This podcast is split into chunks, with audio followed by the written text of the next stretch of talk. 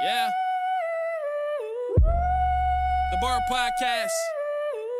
Uh, Biblical uh, reform, let's uh, go. Yeah. Uh, Welcome to the bar. Come on and pull up a seat and open up your Bible. What a wonderful feast. The living bread, and we're discussing what it means for the streets, the inner cities, and the burbs, and every person we meet. That's where we challenge worldviews that we hear from world news. In light of the scripture, yo, we are here to serve you. We're your source for resources to help you on your way as you battle mean forces. Yo, this is for the people who can see the importance of sound theology and the scripture that support it. Yeah, this is for the truth lovers, biblically reforming, preaching Christ to the nations. Yeah, the nations. Welcome to the modern Reformation. Yeah. Welcome everybody to the bar. It's your guest host David Knight from Exposit the Word, standing in for Dwayne. Different host, same show, and same top top guests. So let's get to it, because I am super excited to be coming through your speakers, your earbuds,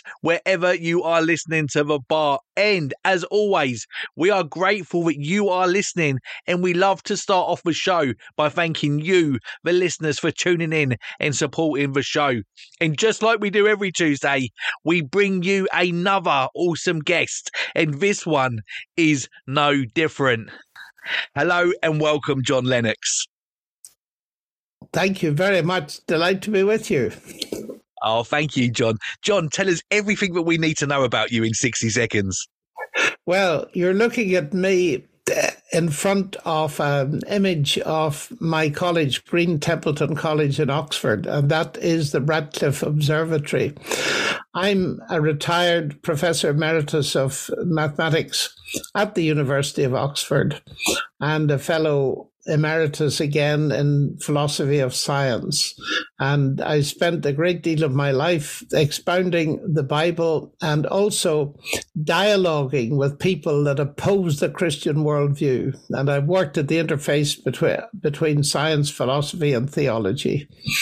Yeah. And can you take credit for any of that garden behind you, John? Absolutely not. Well, it's very nice. And I understand that you have a famous niece that lots of our viewers may recognize, right, John? Yes, I do. Uh, my niece is Kristen Getty, and her husband is Keith Getty, and they're a musical duo, and I introduced them to each other. So I take credit for that. That's amazing. I didn't know that. That's really, really good. Okay. Well, you've just written a brand new book, A Good Return: Biblical Principles for Work, Wealth and Wisdom. Such an important uh, topic. Let's start off at the beginning. How important is our work to God, John? Extremely important, because it's part of what life is. Uh, when God created the world, he actually put human beings, the first ones, in a garden, probably much nicer than the one you see behind me. Yeah, yeah. And he gave them work to do. And that in itself shows how important work was to God and to human beings.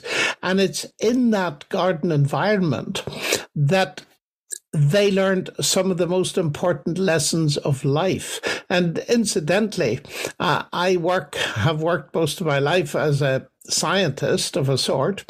And God started that off in that garden by encouraging the first humans to name the animals. And taxonomy yeah, right. is the basic intellectual discipline. So there we are. God is pro-work. It's part of what it means to be human. Yeah, yeah. And why is our work so often frustrating and hard? Because things went wrong in that garden, uh, in the sense that the humans were tempted to disobey God. He allowed them free run of everything in the garden. They could eat of everything, but he prohibited one special fruit and said they weren't to eat it. The day they did, they'd surely die. And that is really the foundation of morality. Humans are not only working beings, they're moral beings. But it was in the work environment that their loyalty to God was tested. And alas, they failed the test. They preferred to follow the leading of their own hearts and eyes and minds and disobeyed God, thinking that it would turn them into little gods themselves, human hubris and pride. And that brought destruction, it brought sin into the world, but it also brought damage. And God told them that work, yes, it would go on, but it was going to be peppered with thorns and thistles and difficulties. And that is originally where it comes from. Yeah. And you talk about the fruit. It's often in, in children's stories, the apple, isn't it? The apple's the one that got the blame. How did that come to be, John? I've no idea, because there's no mention of what the fruit is. It's the tree of the knowledge of good and evil. Beyond that, the Bible doesn't go. So the apple reference is a myth. Yeah, that's right. Yeah. The first reference to work comes early in the Bible as God sets the model of what work should look like, with six days work and then one rest day. Tell us about that, John, and how should we apply this to our own lives today? I think we need to take it seriously. One of the best writers on this topic that I've ever read was our late ex-chief rabbi, Jonathan Sachs, who's got a marvelous thing about the Sabbath. The way in which God has created us, we need to be put on a shelf for a number of hours every night, but we also need to take at least a day a week actually stopping work. And Jonathan Sachs makes the point that this is the time when we should be aware of the fact we didn't create the universe. It'll run without us. And we need to take time not only to rest our bodies, but our minds and our hearts and our spirits, realizing that creation around us, including our work life, is a gift of God to be enjoyed. So yeah. Accepting God's creation from God and remembering whose creation it is. And you can see the importance of that. We've got these marvelous T V documentaries about the sheer wonder of creation, and yet most of them run through without a reference to God had made it. We need to redress that balance. Yeah, yeah, so true. And to be obedient to what God has told us to do, what sort of things should we be doing on our day off, John? Well, that depends on who we are. Uh, relaxation, a bit of sport, reading, being with the family, having downtime. I, I think the word downtime is a, a very good one. But if you go back to biblical Jewish tradition today, getting the family together is what they did, not having the telephone disrupting us, not Yeah. packing our lives simply with electronic gadgetry. That isn't necessarily a rest. In fact, it's a huge stress. I Right. think... Uh, I often say to people, we need to practice electronic fasting. That is watching how many hours we spend unnecessarily with tablets and machines, and certainly taking a complete day away from them. That's pretty yeah. difficult, actually. But yeah, yeah. we need to do the things that help us relax. I can't prescribe that for anybody else, and they can't prescribe it for me. But we tend to... Many of us become alcoholics, uh, that is, those of us who aren't intrinsically lazy. So we need a rest, a Shabbat rest. And it's modeled on what God did. He created, and then he himself rested. And that, of course, is simply a model for us. So we're reflecting something that's part of creation. Yeah, yeah, no, exactly. With work, job satisfaction is a, a positive thing, obviously, but how do we stop work from becoming an idol, John? By understanding what work is for. And uh, this is perhaps uh, a most important issue. I deal with it in great detail in my book. Why do we work? And uh, there are various answers to that, but the, the bottom line usually is that we got a family, children to support, et cetera. And uh, there's a financial motivation, there's a job satisfaction motivation, there's a sense of fulfillment, all the rest of it. But when Jesus talked about gaining the necessities of life, food, housing, and clothing, he said something very interesting. He said, after all these things, the nations seek. In other words, that motivation for work is actually man in the street, but it's thoroughly pagan. That sounds extreme. But then Jesus told his disciples why, what motivation they should have for their work. And it's this, mm. but you, he says, seek first God's kingdom, and all these things will be added to you. Your heavenly Father knows you need food, clothing, and housing, but in your work, you should be seeking God's kingdom. Now, that raises the question, what does that mean? Does that mean that I should email all my fellow workers with the verse of the day, or what does it mean? No, it doesn't mean that. It's in the work. God has designed work to enable us to learn basic moral lessons. And there's not a single job in the world, whether it's part-time, full-time, or whatever, that doesn't raise ethical questions. You see, it's seek God's kingdom and his righteousness. All jobs raise the righteousness question. So in other words, God gives me work to do, not so much for what I call its byproducts. Uh, that is the money, the housing, the food, all of which we need, and God knows we need them. It's for my work to be an experience of God's government. And that is new to many people, and it's a, it's a huge challenge. How can I go to work consciously aware that God is sending me into it? But I find that massively encouraging, because often I find that Christians very rarely hear a talk for more than ten minutes, if at all, in churches about work. But work covers, for the most of us, a large part of our lives, and God is interested in it, and he's given it to us so that we can learn moral lessons. You can't learn many moral lessons sitting at home, uh, drinking coffee, or just sitting in church passively listening to a talk. You've got to get out into the workplace where you're dealing with people, where you have difficult decisions, many of them moral and ethical decisions to make, and God is interested in this. This is a part of our spiritual and moral education. And once we see yeah. that, David, it transforms everything, because it means that God is interested in us twenty-four seven. Yeah, yeah, really good. Really helpful, John. Thank you. you. You mentioned the financial motivation. It's very difficult to separate work from money as uh, for, for so many. Uh, money is the main uh, motivation as to why people uh, may do a certain job.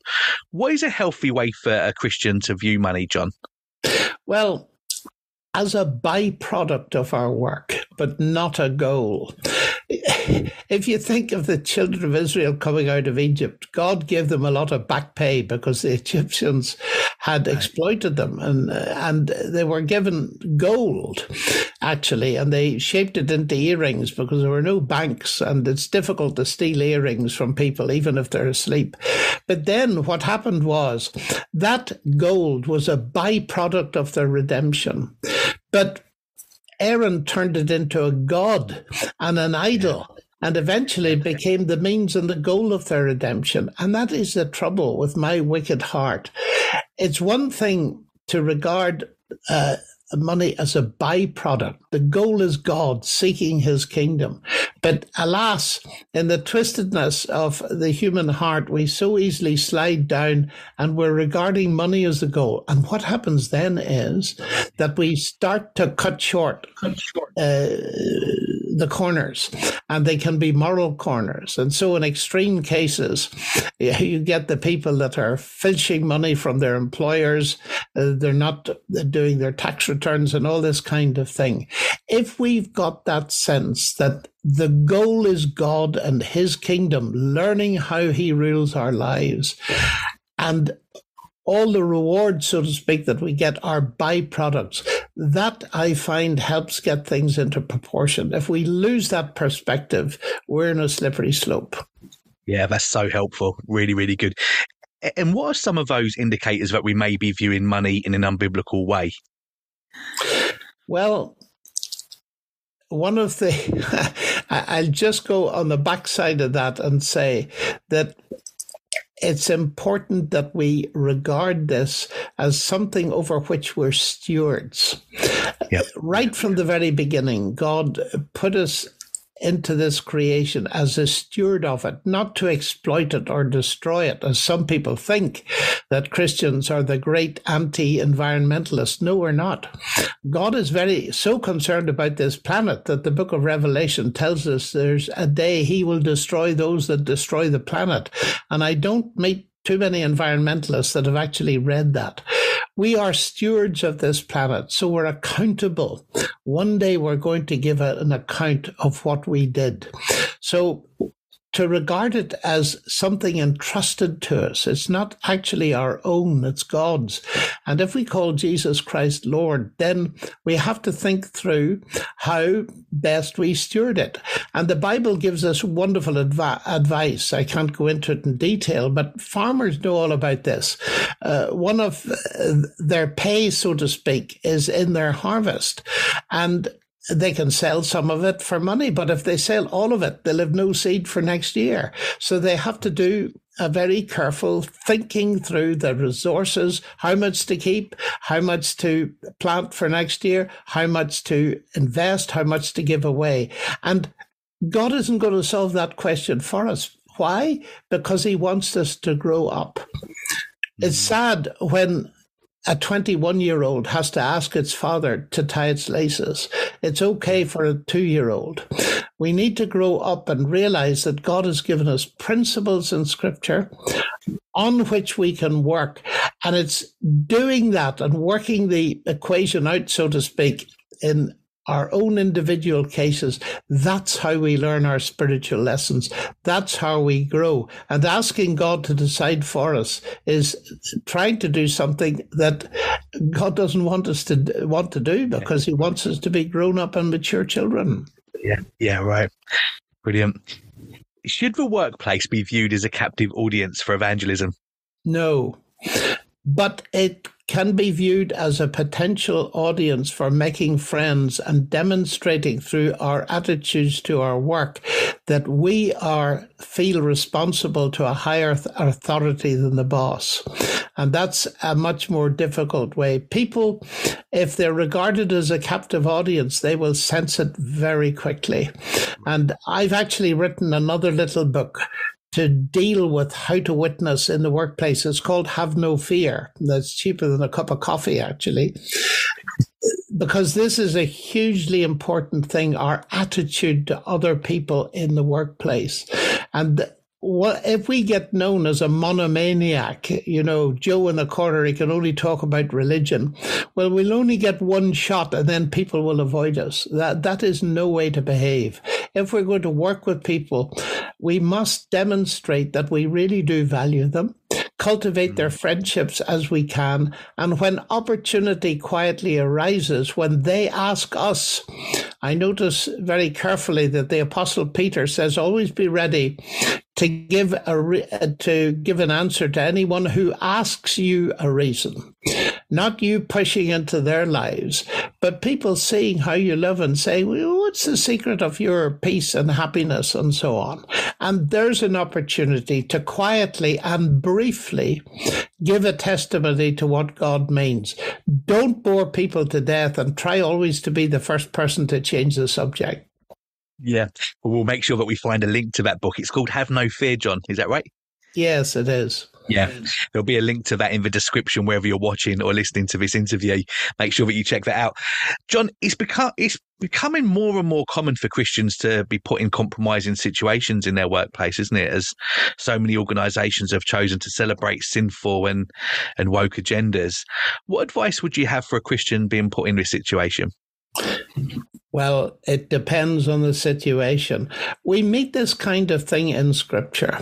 Uh, for example, sexual temptation or harassment in the workplace is, is a terrible thing. And false accusation is one of the worst things.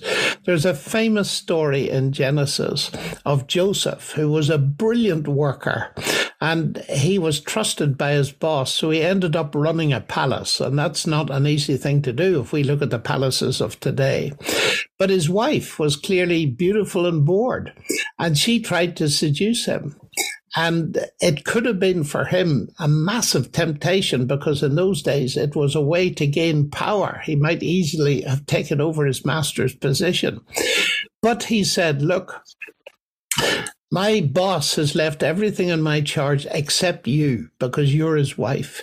And who am I that I should sin against God? And that's the important thing. His ethics were not situational ethics. He saw it as a matter of his relationship with God. Now, he was at the time single. He was probably desperately lonely. He'd been, he'd been sold down the river by his brothers, and so many contemporary people would have said, go for it and enjoy her as much as you can and blow Potiphar, her husband. But Joseph's ethics were determined by God. So what did he do? She grabbed him and he ran. And I think, quite honestly, there are situations which are so overwhelmingly tempting and powerful that we got to run. And you notice it happened in his workplace. Uh, and that's extremely important. So that's one bit of biblical advice. And we need to be so careful these days that we don't inadvertently leave ourselves open to suggestions of harassment uh, and all this kind of thing. We need to be doubly careful because the whole world is watching and we become a very litigious society. It's a dangerous world out there. Yeah. And we need to pray for ourselves and for each other that God will protect us from false accusation, because Jesus himself warned that this was going to intensify as time went on. Mm, really helpful, really helpful, John. Thank you. Is it wrong to be ambitious, and how should a Christian channel this? Well, ambition has got various uh, forms, you know. Even in Christian things, Paul told Timothy, study to show yourself approved unto God. If that's being ambitious, then give me any amount of it. Mm. And, and I, but then there's that ambition that is sure, purely a product of human pride, that you want to be better than the others, that you want to dominate the others, that you want to have power over them. So here again, it's it's a mixed thing. It's a bit like a knife. A good knife can be used either for surgery or murder. And we need to investigate our own motives. And, and none of us are free of uh, tainted motives. That's impossible. So we need to take these things to, to the Lord and examine our ambitions. And if our desire to move forward is pushing down on others and trampling over them, well, we can easily see that this is not good for us or for them. Yeah, yeah. There'll be some Christians listening right now who may seek to glorify the Lord in how they work by being honest and not cutting corners, like you were saying earlier. Absolutely. Then to see a colleague act in a dishonest way and yet prosper. What should we make of this, John? Well, again, we need to earn the right to criticize. This is a sensitive thing, and it's a generic question, you know, what would you say if, but I don't know the person you're talking about, and you probably don't either. It's it's it's one of those questions where I'm allergic to giving a generic answer because there aren't generic answers.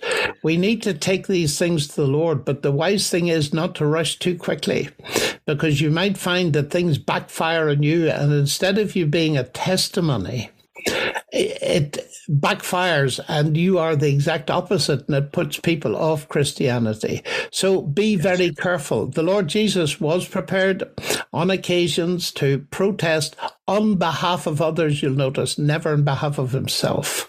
So yeah. these are parts of the situation where we need to grow up, and we need to get out of this sort of childish mentality. If you watch children squabbling and fighting, well, unfortunately, it affects many adults. And as Christians, we need to learn to behave, and we need to choose our battles as well. Sometimes we can be very unwise and we can get embroiled in a situation that we would have been much wiser to stay out of. On the other hand, we can avoid a situation that we should have been involved in.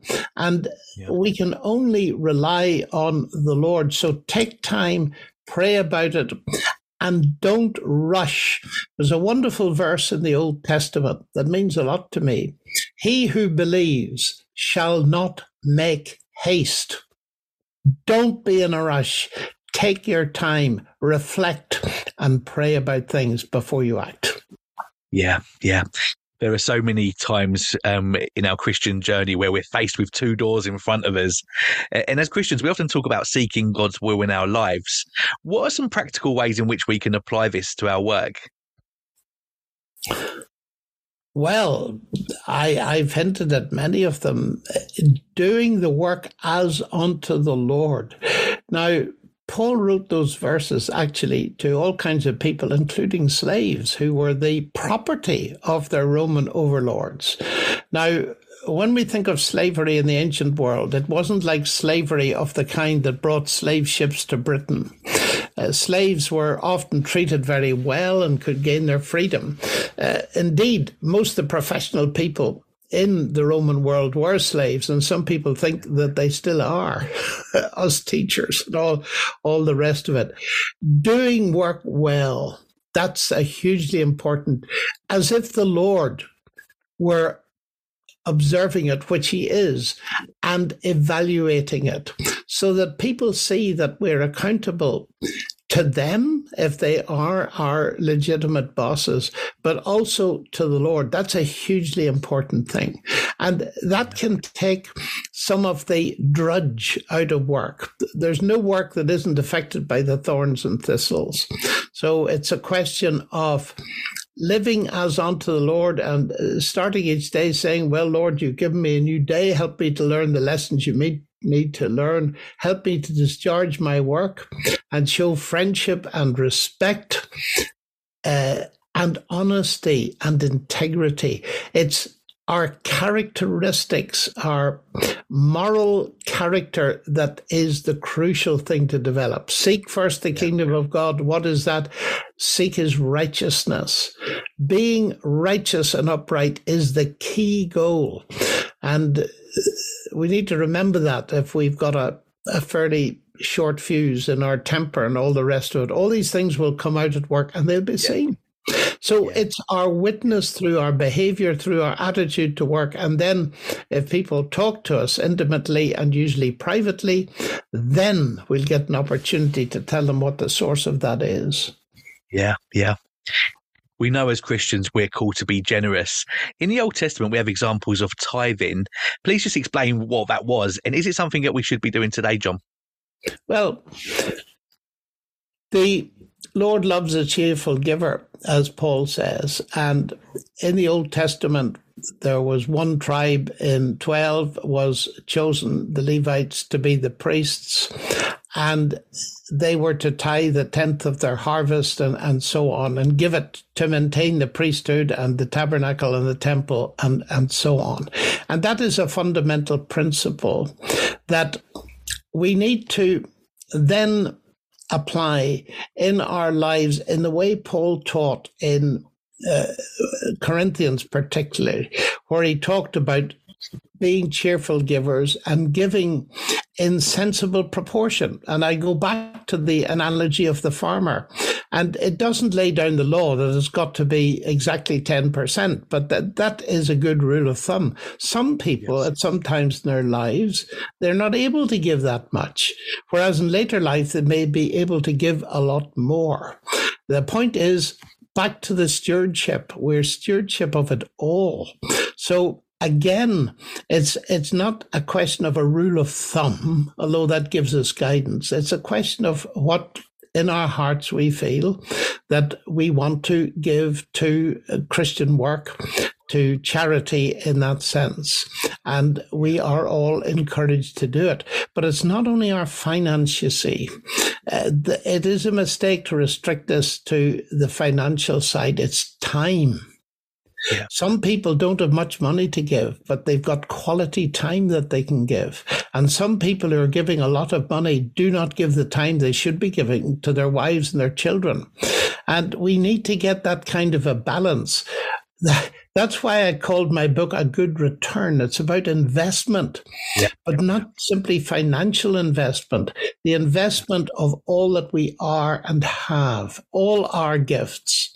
And you know as well as I do that some people have had mentors, Christian mentors, who invest a lot in them spiritually and morally in terms of teaching and zero financially, but it's you couldn't pay for it financially. Right. So we need to be aware that this question of stewardship applies to all of life. Concentrating on the financial is a skewed mistake.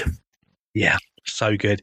Time has absolutely flown by. So just give us some quick um, responses to these last few questions, John. Is it wrong um, for Christians to save for the future, such as paying into a pension? I don't think so. Um, I have a pension. In some jobs, it's it's mandatory, and the state gives us a pension. Even uh, the Lord comments on uh, the birds storing up and various animals. He's built into them that business of providing. And we're told, Paul uh, spoke very clearly, that if a person doesn't provide for their family, they're worse than an unbeliever. And you get these scare stories of Christians who said, oh, well, I'll give everything away. And then they left their children to be educated by unbelievers and brought disrepute on the faith. So making sensible provision, but then how much? And how long for? Yeah. That, again, is a question of our maturity and integrity. We've got to sort it out before the Lord. He won't do it for us because it's part of who we are. Remember, we are the sum total of the decisions we've made up to now. And some people have a very naive view of guidance, as if God's going to drop it down and say, take ten steps forward and you'll meet a man carrying a basket on his head and all this kind of stuff.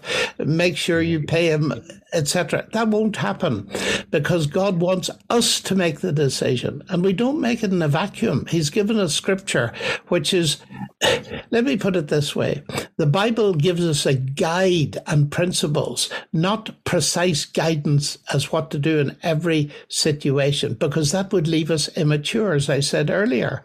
We'd be forever Ever allowing God to tie our shoelaces. So we got to take these things sensibly. Yeah, that's right. And, and what about the national lottery, uh, John? Should should Christians play the national lottery? Well, gambling is a real problem, and people have different consciences on on the nat- national lottery. But I see it as part of, in my case, that a slippery slope. And having had contact with people that have got into the gambling situation and it has almost destroyed them, I would be very concerned about that. Uh, that's taking risks, and the danger is it's not only risking your own money, it then becomes risking other people's money. Yeah. And will we have to work in the new heaven and new earth, John? Oh, sure. His servants will give him, will do service. The, the new world is not going to be boring. And if this earth is, as I believe it is, any preparation for the world to come, it's going to be absolutely exciting. Just remember the parables the Lord taught for responsible stewardship in this life. You be over five cities, you be over ten. There's going to be administration in the world to come and lots of other things. It, it hasn't entered into the heart of man the wonderful things God has prepared for those that love him. You may be sure it won't be boring. You mean we're not going to be sitting on a, on a cloud playing the harp all day, John? And not me. John, we're going to take a very quick break, and then we're going to come back and ask you the three signature bar questions.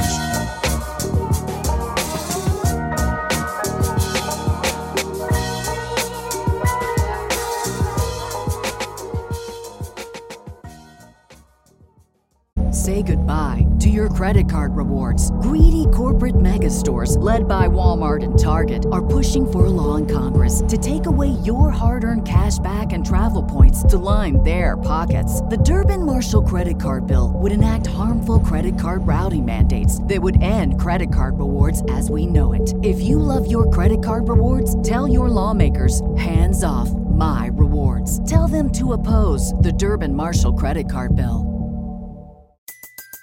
Everybody in your crew identifies as either Big Mac Burger, McNuggets, or McCrispy Sandwich. But you're the Filet-O-Fish Sandwich all day. That crispy fish, that savory tartar sauce, that melty cheese, that pillowy bun. Yeah, you get it.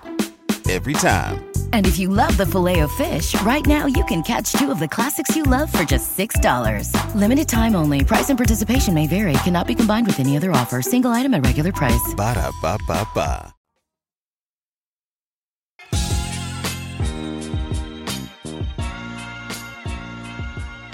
So, John, as you know, every single guest that comes onto the bar gets asked these three very important questions. Are you ready? Yes. Question one, what kind of music do you listen to? I like light classical music. I love listening to André Rieu, for example. I love really well-played piano music. And, of course, Christian music of the type that the Gettys produce. I like very much indeed. I was hoping he was going to say that, John. That's very good. Next signature bar question. What book or books are you currently reading? Oh, well, I'm reading a large number of books on artificial intelligence because I've been asked to uh, produce a second edition of my book twenty eighty-four. So I'm reading things like Life three point oh.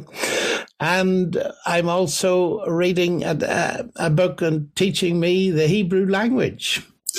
Oh, right, right, yeah. Many other books as well, because I, I yeah. read a great deal. Yeah. And last signature bar question. What podcasts or sermons do you listen to, if any? I don't listen a great deal to podcasts, but I've enjoyed those by Leon Kass, who uh, is a Jewish intellectual and a presidential advisor on ethics, and he does the Princeton podcast. I also find Jordan Peterson very stimulating, and uh, things like that. They're usually podcasts or YouTube talks and interviews that have to deal with the big questions, because that's yes. what I'm interested in, how the Christian faith responds to the big questions that are being asked around the world today. Yeah. Brilliant.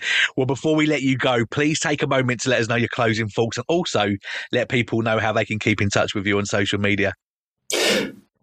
Well, my closing thoughts are really that God is interested in all of your life, and that excites me greatly. And we're moving on towards a magnificent future. Artificial intelligence, some of the pundits promise us an uploading of our brains to give us eternal life. There's something far better than that, and that is yeah. the resurrection that Jesus has promised to everyone that trusts him. And we're moving on into a new world. So what we need to do is invest all we can into that world, which Paul tells us especially, that we can lay up treasure in the world to come. Uh, I'm not an adept at social media, but I have a website, john lennox dot org, and I'm all over the internet, probably far too much. So you can find out what I have to say on lots of things by looking on YouTube and allied platforms. So thank you very much for having me on and listening. Oh, thank you, John. We'll make sure that there's a link to your website, and of course, the link to this book um, in the description below. John, thanks again for your time. I've really enjoyed speaking to you today. My pleasure. And to the bar listeners, thank you again for tuning in, and make sure that you hit that subscribe button so that you can get the show every single Tuesday. And just like today, we have some top, top guests coming up that you do not want to miss out on. And remember to check out the Bar Podcast website, where you can listen to Dwayne's huge archive of interviews, which will keep you nice and busy. Until next time, ta-la for now.